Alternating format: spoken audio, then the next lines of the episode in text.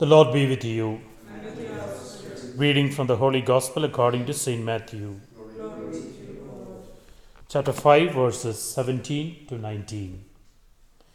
Jesus said to his disciples, Do not imagine that I have come to abolish the law or the prophets.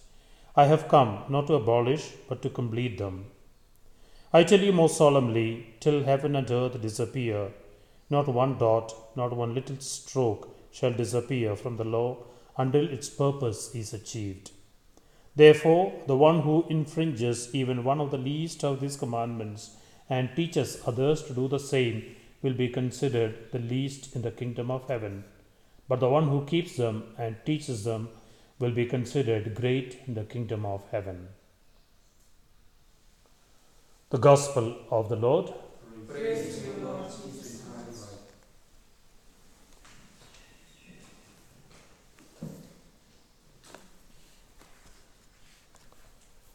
There is always a battle between the old and the young. One generation says they are too outdated, the other says these are too modern. When you look at the Old Testament, sometimes this could be the interpretation that we can have. No? The Gospel of Matthew, we know, speaks about the kingdom of God. What is the kingdom of God? How can we realize the kingdom of God? And today is like a turning point of Jesus' teaching into that. Old Testament, the New Testament. Just to put the background, we need to understand the Old Testament, the Israelites had so many laws apart from the Ten Commandments that were given by Yahweh through Moses. They had broken down around 630 you know, do's and don'ts together.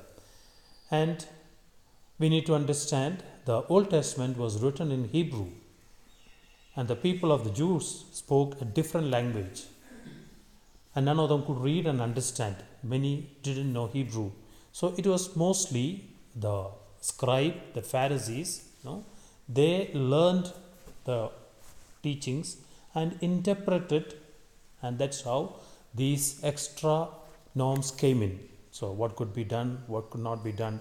And very often, the scribes and the Pharisees interpreted as it was convenient to them, as they would stand vindicated in many. Okay. So, for example, if you look, that's why the coming readings you will see, you have heard it said, but I say to you. Not you have heard it or you have read it, no, you have heard it because they have only heard it from the scribes, and for them everything was this. So, how the Lord is going to correct every commandment. No? So, the, the scribes described don't kill, all the rest is okay. Even if you keep anger within, it's fine. But the Lord will come and give us a new commandment, which we are going to read in the coming days. Let's look at the saying of today, Jesus. No? Don't think I have come to abolish the law or the prophet.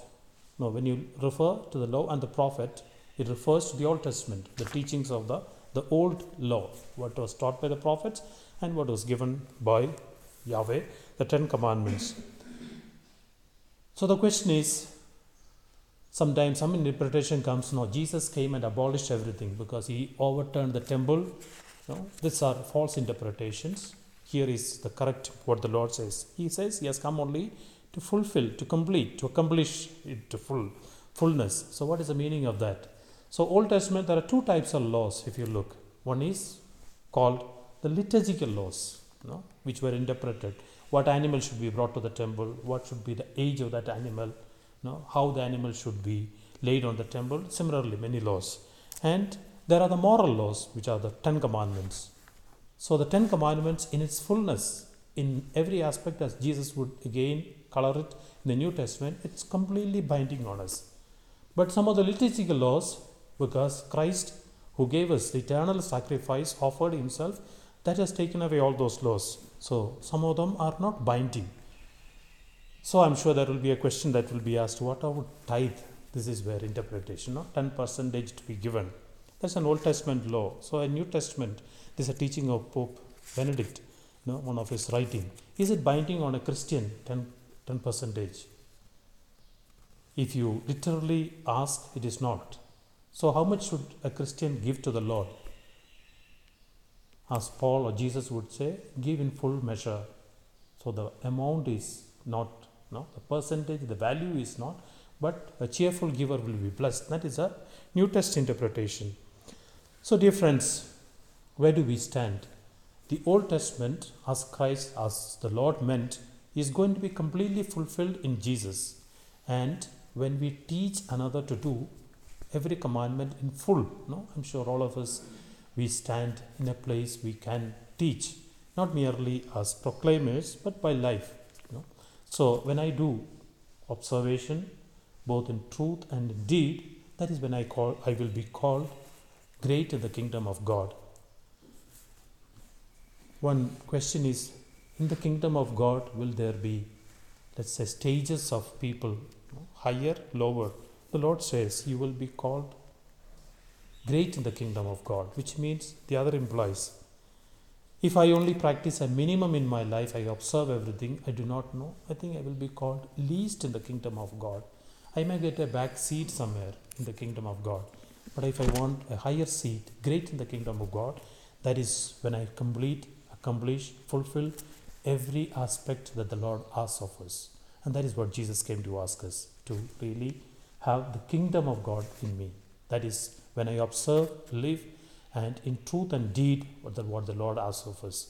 Let's ask Jesus for this grace that we are able to live the kingdom of God, experience God's kingdom by observing every aspect of the law in our life. May the Lord, may the Eucharistic Lord give us power and strength.